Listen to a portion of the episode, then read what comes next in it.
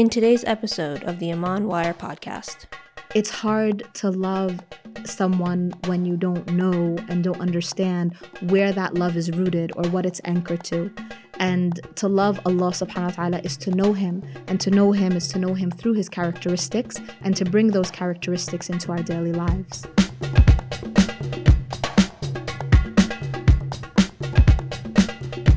Assalamu alaikum and welcome to the Iman Wire podcast. Salim here with uh, my co-host Irfan. Assalamu alaikum. Hey, assalamu alaikum, Salim. How's it going?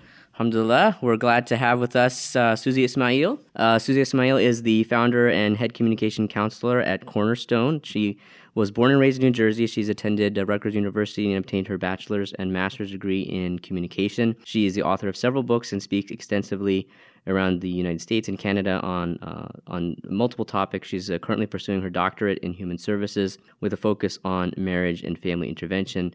Uh, she lives in uh, Princeton, New Jersey, with her husband and three children. I'd like to welcome uh, Susie Ismail to the podcast. Assalamu alaikum. Alaikum assalam wa rahmatullahi wa barakatuh. So that's Jersey your whole life? All my life, yes. Everything. Complete wow. Jersey girl, yes. wow, that's awesome.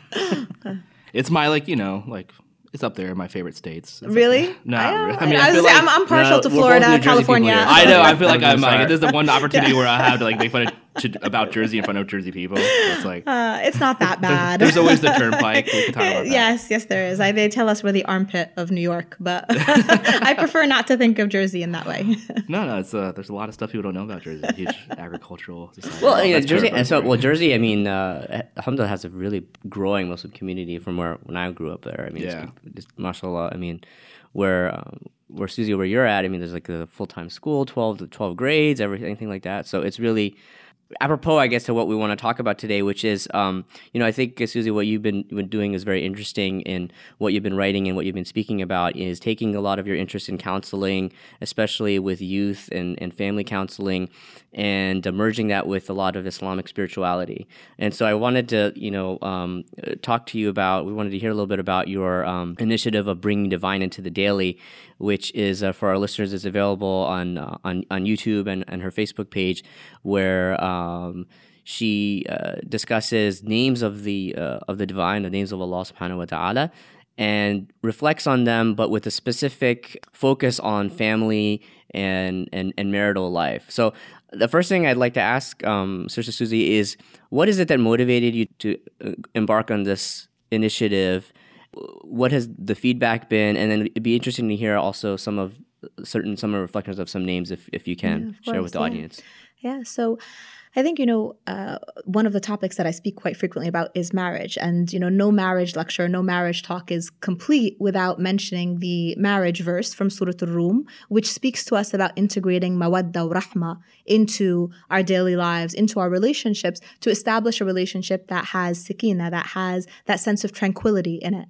And as much as I would I would frequently mention that that verse and the concepts of mawadda wa rahma, I think one part that may have been missing in connecting how you put that spirituality into action is understanding really what is mawadda and what is rahma. And in kind of looking deeper into what those terms really mean and why Allah subhanahu wa ta'ala would choose those terms to describe the marriage relationship, you know, I, I began to understand from um, my teacher who kind of guides me in, in the path of understanding the deen better that the name of Allah subhanahu wa ta'ala, Al Wadud, when we look at the root, word of it, it's the same root word that exists in Mawadda. And the name of Allah subhanahu wa ta'ala, Ar Rahman, which we repeat so frequently when we say Bismillah Ar Rahman Ar Rahim, is that same, the root of it, Rahma, is what's also used to describe the marriage relationship.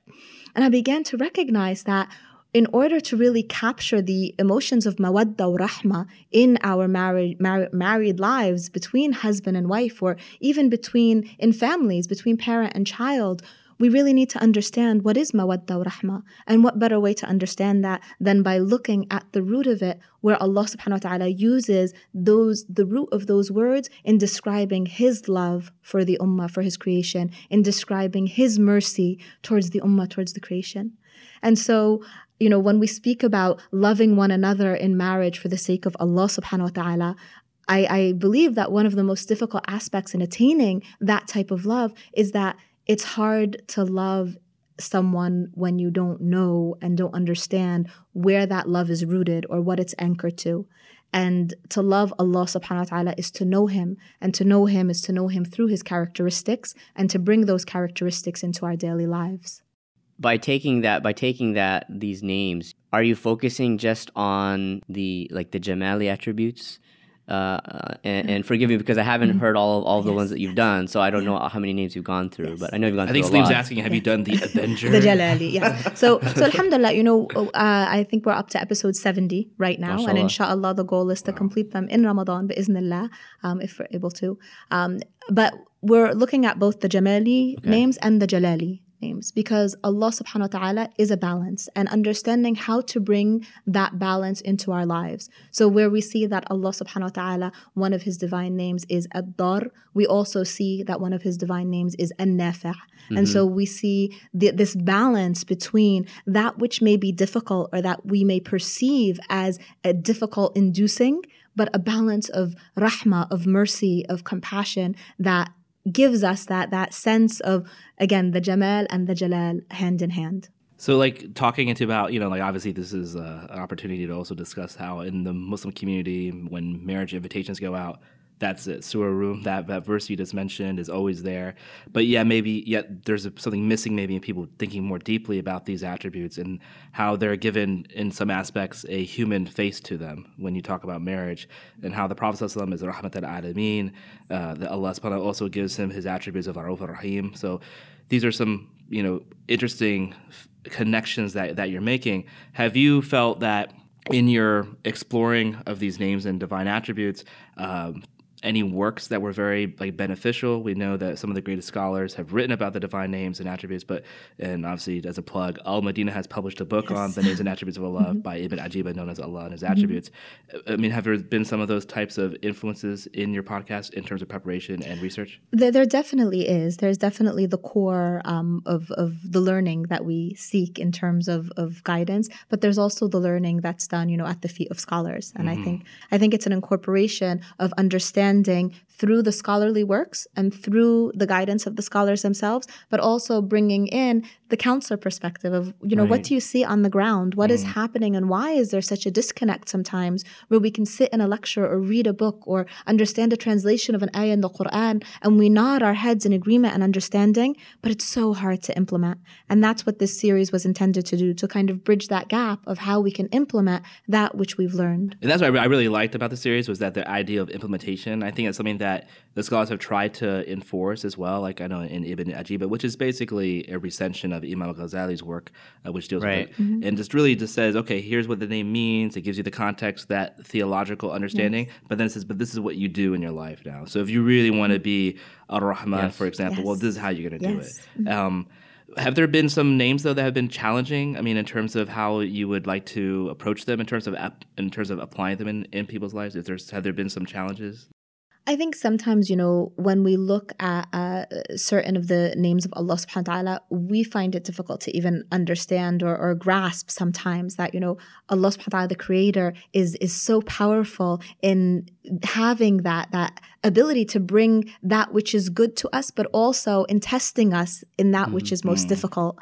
And I think even when we look to those names and we understand, you know, the the uh, narration of the Prophet sallallahu when he said "Amr mu'min ajib," that the uh, state of the believer is strange, in mm. that if something good befalls him, he says Alhamdulillah, and if something difficult or a test befalls him, he also says Alhamdulillah.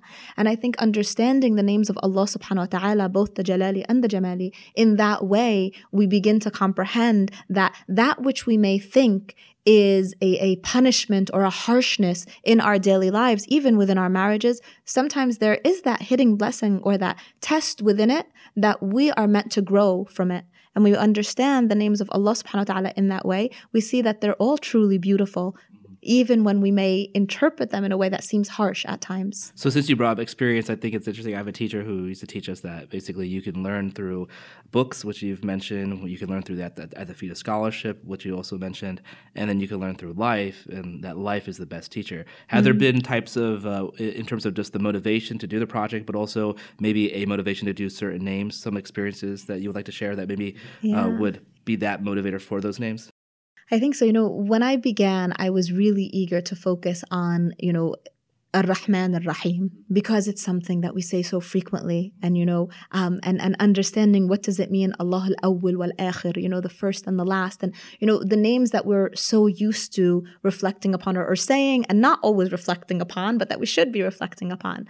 Um, but one of the names that I, I haven't gotten to yet in terms of an episode but I will tell you it's one of the names that I'm very eager to get to is An-Nur. Oh, and wow. it's it's such a beautiful name. And I think like you know I've probably spent more time studying and, and, understanding that name, even though I haven't gotten to it yet, because it's it's again one that we reference frequently when we're reading Surah An-Nur, when we read the verse of An-Nur, when we understand that Allah is Nuran ala Nur, you know, what does that name truly capture or encompass. And I think, you know, part of my eagerness in, in getting to, to the explanation of that name and sharing that hopefully with others is when we look at that verse in Surah An-Nur, of the verse of An-Nur, we see that Allah subhanahu wa ta'ala creates this parable. And it's so beautiful because there are so many other parables that also allow us to get closer to Allah that sometimes we don't recognize or, or are, are not necessarily always able to uh, assess it in a way that's truly reflective. And so when we look at the parable of Allah's name or his description of himself as a nur, we see that the description we're given is that uh, Allah subhanahu wa ta'ala describes his light as the oil that is so bright that uh, soaks the wick within a glass that is contained within a niche. And that the light of that oil, without a flame being held to it, can spread to both the east and the west. And subhanAllah, when we look at that parable and we truly understand it, when we think of ourselves as that glass that can reflect the light of Allah if we hold it within our heart, then we begin to understand when Allah subhanahu wa ta'ala his name is An-Nur. It's not just about the light of Allah, but it's about the light that we can also reflect in our interactions, in our connections with yeah, others, in our day-to-day lives. Yeah, amazing. Yeah, I mean, I feel like the name that challenges me a lot these days is I think is Al-Mu'min and because you know what does Allah believe in? Mm-hmm. I mean, there's other mm-hmm. translations yes. of it, and there's yes. other meanings yes. of a very nuanced mm-hmm. word. But I think one of the most uh, compelling arguments that I heard from a teacher of mine was that he brought in the story of Sayyidina Adam mm-hmm. and the conversation of the angels with Allah and Iblis, and how throughout those conversations that Allah says, I know more than you know to the angels, that mm. He's affirming His belief in us as human beings. Mm. And that I think that affirmation is important these days, especially when people of faith feel very tested by their very mm. belief in God. And so I wanted to ask you a question about the verse of Quran that says, uh, you know, if you have God, uh, God consciousness, if you're mm. one who has taqwa, then Allah will teach you. Have you felt through this experience that your ability to kind of see the names and attributes manifest in your daily life has kind of increased as you've gotten more attuned to that side of the spirituality? Yeah, subhanAllah. I think that's, you know, truly the best blessing you know uh, being a, a, teacher by nature you know an educator i think a lot of times you walk into a classroom thinking that you're going to impart some knowledge but you leave always having gained knowledge from whatever interactions you've had or what uh, experiences you've had in those settings. And I felt the same way throughout the process of this that although maybe I intended thinking, oh, you know, I'm going to bring in my experiences as a counselor and, you know, my work with youth and with families, I feel like what the knowledge that I've gained has been a lot greater than the knowledge that I could possibly impart. And I pray that Allah subhanahu wa ta'ala allows it to be that a knowledge that can benefit others bi'iznillah and not be something that um, remains with me, but something that is spread externally. What are, um, if, if you don't mind, it, it, I'm sure our, our listeners would like to hear maybe one or two uh, maybe some of the of the ones that are most meaningful to you that you've done so far. I mean, obviously, it's very to be difficult to pick, but uh, maybe one or two uh, reflections that yeah, you did made. Noor, so there are yeah, some other. Yeah, we, got, you, yes, well, yes. We, we, gave the audience like a little preview, a preview. of Noor, yeah. right? so. Yes, yes. Um, well, you know, the names that I just recently com- completed in the last couple of episodes, um, we did uh, Al Wahid, Al Ahad, Al Samad. And, you know, sometimes you see names that are grouped together right. um, in Allah subhanahu wa ta'ala's description of Himself and, and His power. Right. And, you know, I thought it was interesting when we look at al ahad and al wahid, we often equate the two, where we think that they're well, they both mean one kind of, you know. But there's that difference or that differentiation in terms of how you can embody the meaning of each in there. And so, for example, when we look at uh, al ahad and we see al ahad as it is the the only one, right? And al wahid is is the one, but in, in slightly different way of presenting it. And so, how do we apply that in our daily lives? You know, one of the things that we see in society today, and this will probably tie into the discussion we'll have about our youth as well, and what we're seeing is that we're growing up in a world that keeps pushing the individualistic side of things. You know, so we've got our iPhones, our iPods, our iPads, our iTunes, mm. um, and there's there's you know they're not really hiding. Society's not really hiding anymore the fact that the I I I is consistently being thrown at us, and that sense of creating the individualism, we see it trickle into our marriage relationships and our families as well, where there has become such boundaries where, you know, whether it's a mother who says, I need my space, I need to have my own time, whether it's a, a child who says, I'm independent, I have my own way. We're seeing a lot of the I seep in, and it's it's almost like an embodying of a sense of oneness that doesn't belong to us. That Allah subhanahu wa ta'ala is al-ahad, al-wahid, that that oneness belongs to Him and Him alone. And He has created for us communities and the ummah and families and society because we're not meant to focus just on the one. And so within marriages, when we see a sense of division that is often rooted in a seeking of individualism, it's a misplacement of seeking an attribute that belongs to Allah alone. And that's often what we'll see in understanding the attributes of Allah subhanahu wa ta'ala, that as human beings, we may sometimes mistakenly try to embody, for example, the, the name of Allah subhanahu wa ta'ala is Al-Hakam.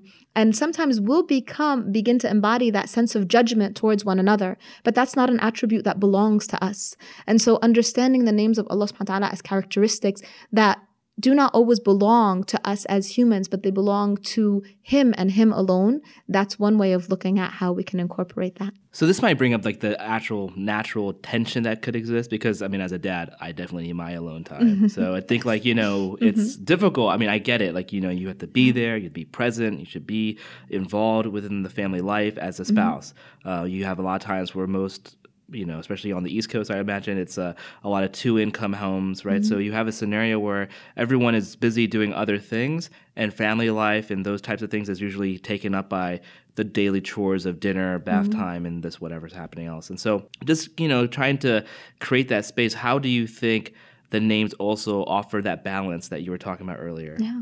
So I think like for example in, in this individualism concept we're talking about, you know, recognizing that like we don't have to do things completely alone. So the next name after al-ahad al-wahid is as-samad, which is the self-sufficient essentially. And so when we talk about self-sufficiency again that's something that we've developed as a society definitely in the, the East Coast and definitely in the US, um, where we've created this sense of like, I have to do it alone. And we often see it, you know, in the super mom complex that we uh, see quite frequently. The tiger where, mom. Yes, the tiger mom, where it's like, I have to be the best mother possible. I have to, to have the best biryani or the best mahshi that I've made. I have to um, have the best looking kids. They have to be getting straight A's. And so we put a lot of that pressure on us as individuals rather than looking to the collective and saying, you know what? My sister lives next door. It's okay for my sister to step in and help me. It's okay for me to call my mom and say, you know what, mom, I'm bringing the kids and coming for dinner. Or it's okay for my husband. that was my next step. It's okay for my husband to be a partner, right. to be like the Rasul sallallahu alaihi wasallam who gave right. the best to his family.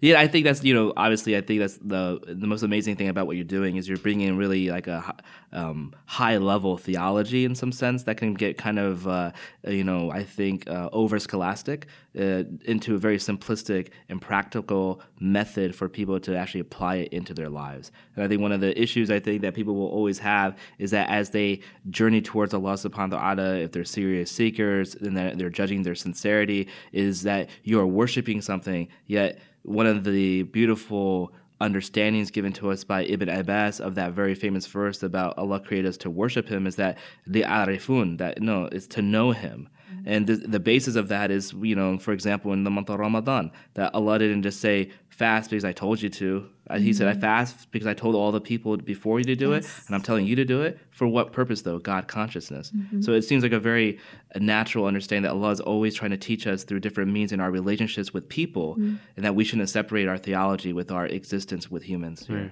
Any, any, uh, maybe we have time for one more uh, reflection on uh, or a group of reflections that you've had that have been very uh, meaningful for you?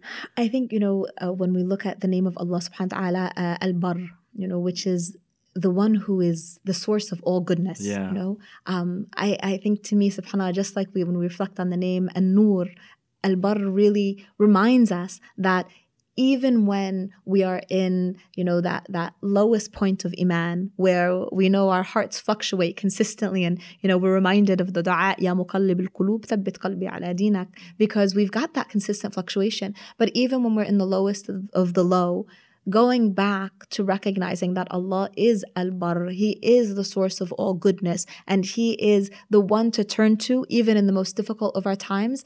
I, I think that's one of the most beautiful concepts for us to truly develop taqwa and to bring into our homes as well, and to bring into our families, to raise our children knowing the the divine attributes of Allah subhanahu wa ta'ala, not to create a sense of fear when we talk of, of Allah subhanahu wa ta'ala and the Jalali traits, but to develop a sense of love and a fear of not pleasing Allah because your love is so anchored to recognizing the good and the divine wisdom in His hikmah. Mm you know, just to shift gears uh, a little bit here, but you know, you're what you're doing. You're doing lots of counseling, uh, especially with um, with youth and, and with families.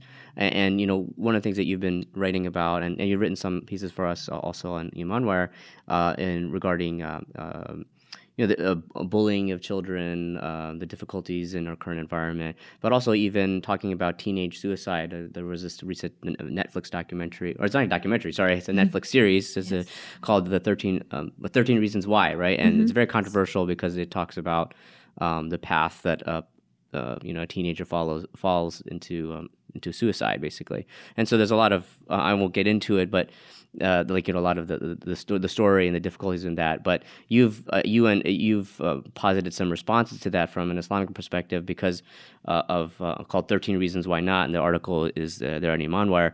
But um, I was I was wondering like how um, you've been able to translate some of the this thing that we've been talking about with the divine names into your approach and your your advice that you you've given to um, that you that you given for in terms of dealing with these teenage problems like cyberbullying, uh, you know, overuse of social media, loneliness, depression, and we could go on and on and on. Unfortunately, but um, so as we shift gears into that to talk a little bit about that, what are some of the the lessons that you've taken from this? Um, bringing divine into the daily into applying it and, and, and giving advice about um, these issues with teens. I think, you know, it's interesting. One of the names of Allah subhanahu wa ta'ala is Am-Musawwar, the one who has created us in the perfect uh, of images. But we can also understand Am-Musawwar as related to pictures or, or what we take today frequently, um, or our teens tend to be very obsessed with um, right. the images that are captured by cell phones, you know, the images that are posted on Snapchat, the images that are posted on Facebook. I mean, not too many of the teens are using Facebook anymore, but, um, you know, this this obsession almost with the image with this this right. what you look like. And um, it's interesting to note that the documentary and it's actually coming up this week the season two of 13 reasons why is coming out. And i think it's something that as parents um, as educators as community members we all need to be aware of what's out there. And if we have a child that's in those tween preteen or teen years they are probably accessing this material. Even if they're not watching it their right. friends in school are talking about it. Um, they may be seeing clips here and there. They may be going online and, and checking it out. So it's there. So it's not something that we can avoid. And I think one of the first episodes in the first season uh, started the the story of the young girl's, I guess, traumatic uh, teenage years off with a picture that goes viral. And the picture, of course, begins to, as they say, a picture uh, is worth a thousand words. The picture begins to tell a story about her to her peers and to her classmates, a story that she didn't want to tell, mm-hmm. yet it's it's painted her in a certain light. And we begin to see that this image of who she is um, continues to grow throughout the series, and the the child, the teenager, becomes obsessed with what everyone is saying and how people think of her and how they view her. And when we turn to our deen and we understand which uh, Allah, just if which is not unique to this. I mean, this is something that all of, all of us are grappling with. Yes, yes, and particularly in those formative years when a child is going through this. When we look at the stages of tarbiyah and we break it into three segments, we see that you know age zero to seven, the child still looks to the parents as the center of their universe, and then in those uh, early teen years, from age eight to fourteen, the, that that shifts a little bit and the focus becomes instead what are my friends doing? What are my friends thinking? How does the world view me? And then we move forward from you know 15 to 21 in the last stage of tarbiyah where what has been cemented in the first two stages really comes to fruition. And so we see that our youth as they're growing up in a culture that is obsessed with the i i i that we talked about earlier and tying that with a, a focus of uh, constant uh, being surrounded by social media you know uh, you're in school you're experiencing something, you go home, it doesn't end. It's still there. It's on your Snapchat, it's on your news feed, it's, you know, being texted to you. So there's no end to the constant surrounding of having the friend group or, or those of your peers around you.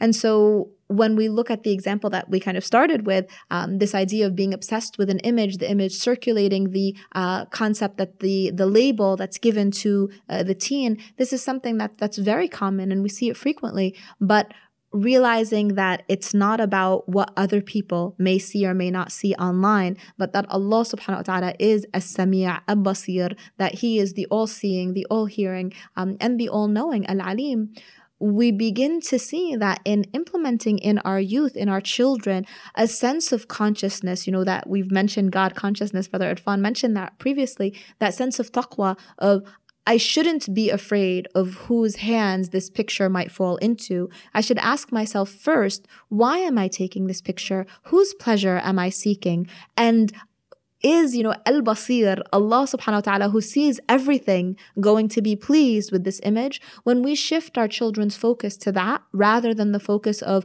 you know, what's the cute kid in calculus class going to say about this picture, then we begin to bring our children back to a safer place where the fear is not a fear of peers and what they might say, but it begins to be that fear that is rooted in the love of Allah for the sake of not wanting to displease Allah and one of the uh, I think one of the other things that I think you, you pointed out as, as central was um, is um, the concept of haya and, and sort mm-hmm. of instilling that in our children.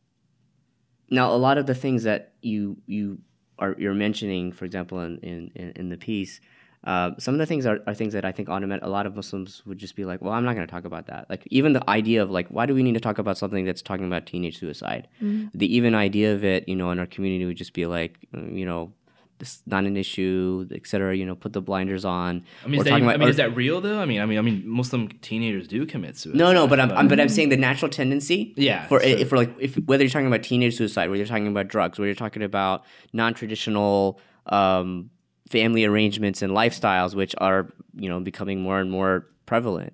Uh, you know, the, the, the natural tendency for a lot of parents and, and, and a lot of the Muslim community has just been like just like you know try to mm. shelter your kids from that which is getting which is impossible especially now in the days yeah. of but also it could be also i feel like sometimes you want to shelter so there's that avoidance and then when it happens in the community it's the casting of guilt and aspersion right, on, exactly, on, yeah. the, on the family. Oh, what did those parents do wrong? They must have done something.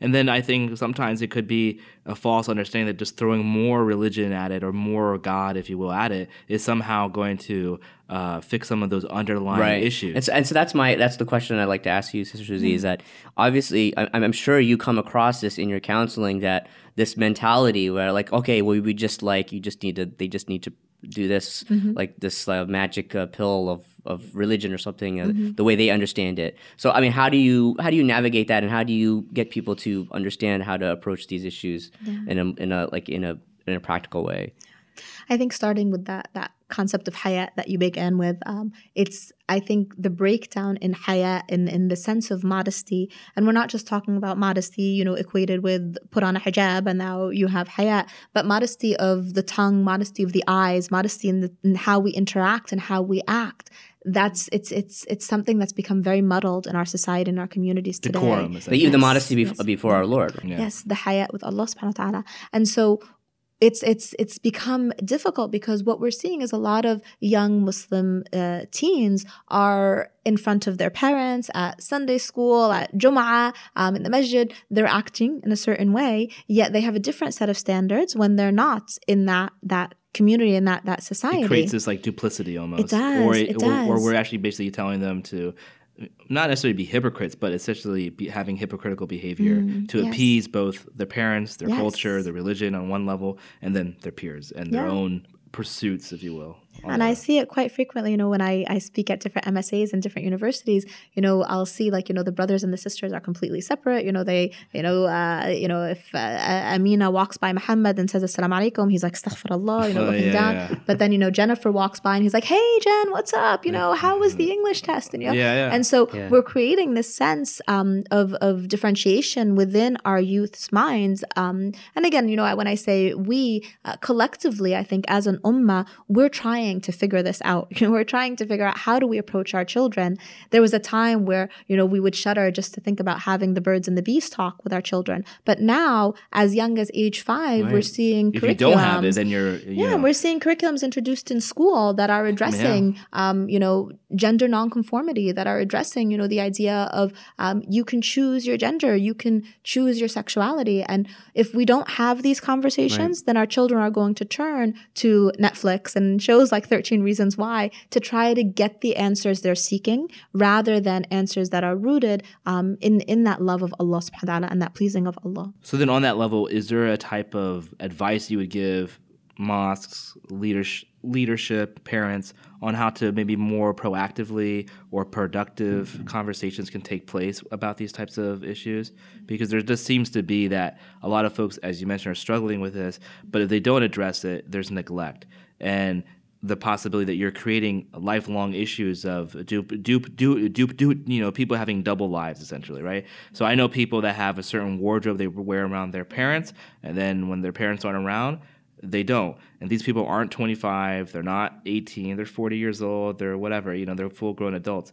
And so it's just sad to see that people are not allowing themselves to, first of all, be more God conscious on one level and have that be the anchor that guides them mm-hmm. rather than pleasing any creation, parents or peers. Yes. Yeah. Uh, but at the same time, not living a really authentic life that way. That's true. Uh, That's true. So, yeah. I, is yeah. there some sort of guidance you would give to so parents? Or I think the first step is in recognizing, you know, uh, Sayyidina Ali radiallahu anhu uh, once said that do not raise your children as you were raised because every generation has different problems than the generation that preceded it. Right. I think, you know, sometimes we need to step away from thinking oh you know this is how my parents did it or this is how how i saw things and first recognize that our generation is dealing with you know the internet, which is something that yeah. didn't exist, you know, as I'm a bit older than you guys, but it didn't exist when I was growing up, you know, um, the uh, social media, uh, the invasion of cell phones, the, so what our children are dealing with today is very different than what we grew up with. So the first step is being able to take a step back and understand that we're not going to reach our children through a lecture in the masjid, the yeah. way that we may think, you know, we're going to reach our children by creating an app that may pull them in and answer the questions instantaneously that they have. Um, one of the things we've done at Cornerstone, which is our uh, counseling organization, is we've partnered with the Crisis Text Hotline, which is a 24-hour text hotline where you know teens can reach out and say, "Here's what's going on in my life. I need help. I need it ASAP." And because we've become an instant gratification culture, you wait, you know, 15 minutes, 20 minutes, even five minutes. You know, you may have lost a child in that moment. Yeah. Um, so we have our Muslim counselors who now, if there is a child who um, specifies that there is a difficulty in terms of religion of faith of um, Islamically related, and that's their struggle, they are referred to our Muslim counselors. Um, and that's kind of uh, what we're looking for today that for parents who want to reach their children don't go the quote unquote traditional route of i'm going to mm-hmm. take you to this convention and you're going to sit through every lecture and you're going to come out a changed person right. and you know it's true yeah. allah subhanahu wa ta'ala is al-hadi you know you never know where al-hidaya comes from it may come from a lecture but also meet them at their level and speak the language that your children speak. So, you know, my seniors sometimes will make comments and they'll say something like, uh, "Oh, you know that that outfit is so ratchet," and I was like, "Oh, thank you," thinking they were complimenting me, and it turns out, you know, ratchet is not a compliment at no, all, you know, or you know, that's on fleek, and I'm like, "Oh my gosh, I have to look that up." So realize that again, each each generation is also going to have their own language, and that language is not just in the way they, you know, what they're saying, but how they're saying it and how the messages are receiving them. So connect with your children, know what apps they're on, know you know who they're posting to, and not not know it in a way where you're constantly um, overshadowing or, or right. constantly yeah, disciplining because yeah. that'll just push them you know far enough so that they can do it a little more secretively next time. But reach them at a level where they feel like you can truly understand them. Have talks with your children. You know, set aside, we always recommend for parents to set aside a five minute time with each child, where um, we do it in our own household as well, where you just get a little egg timer and you go into each room. And, you know, we've been doing it ever since our kids were very young, and my oldest is now in college. So, you know, and we still do it. And you go into each room with an egg timer, you set it for five minutes. And during those five minutes, that's your child's opportunity to say anything that's on their mind. That's their opportunity to share with you. Uh, on that note, uh, we'll have to uh, close, but uh, uh, I'm sure our listeners would like to know like how to follow your work. Um, is there any way uh, are you on social media? Obviously, on social media, I know because you do the YouTube videos. Mm-hmm. But is there a way to yeah. follow that they, they can access that and, and follow what you're doing? Yeah, absolutely. I mean, if you're interested in learning more about Cornerstone, you can visit our website at www.cornercounseling.com. Um, if you're interested in learning more about the 99 Names videos, it is on my YouTube channel, um, and that's just Suzy Ismail. Okay. Um, you can also find me on Facebook. On I haven't cracked the Snapchat code yet, so I think I'm a bit too old for that, so I'm not there. Um, but you can definitely find me on my public well, page. you know, the thing about Snapchat yeah. is like you know, so. Uh, by the way, I, I wanted to mention to listeners like if, uh, these these videos are very short. They're like they're mm-hmm. nice packaged yes. little capsules. Like you know they're maybe five five minutes or so. Like the, the, the one to two minutes usually. Yeah. yeah. Okay. Even shorter. So yeah. um, so it's definitely something that you can you can um, you can consume on a regular basis, or if you want to binge listen to it, you can do that too. I'm sure to use the vernacular we're using today. But I want to thank you, Sister Suzy, for for taking the time out of your schedule to be with us today. Um, and uh, I really hope that, that encourage all listeners to, to seek out um, what you've been yeah, what you've been doing with the, the divine names because it's, it really is uh, something very very important and something very beneficial that uh, I know personally I've benefited from it and uh, uh I want to thank you for that. Thank you, Farn, for joining us again. thanks, thanks. For our listeners, of course, uh, many thanks to you for joining us for another podcast episode. Remember to visit imanwire.com for the latest articles and podcast episodes. Uh, leave a review for us on iTunes if you're listening on iTunes. Share the podcast with with your, your friends and family. Uh, that always helps in getting the uh, podcast out to a greater audience. We hope to see you again in the next podcast. Until then, assalamu alaikum. Peace be unto you.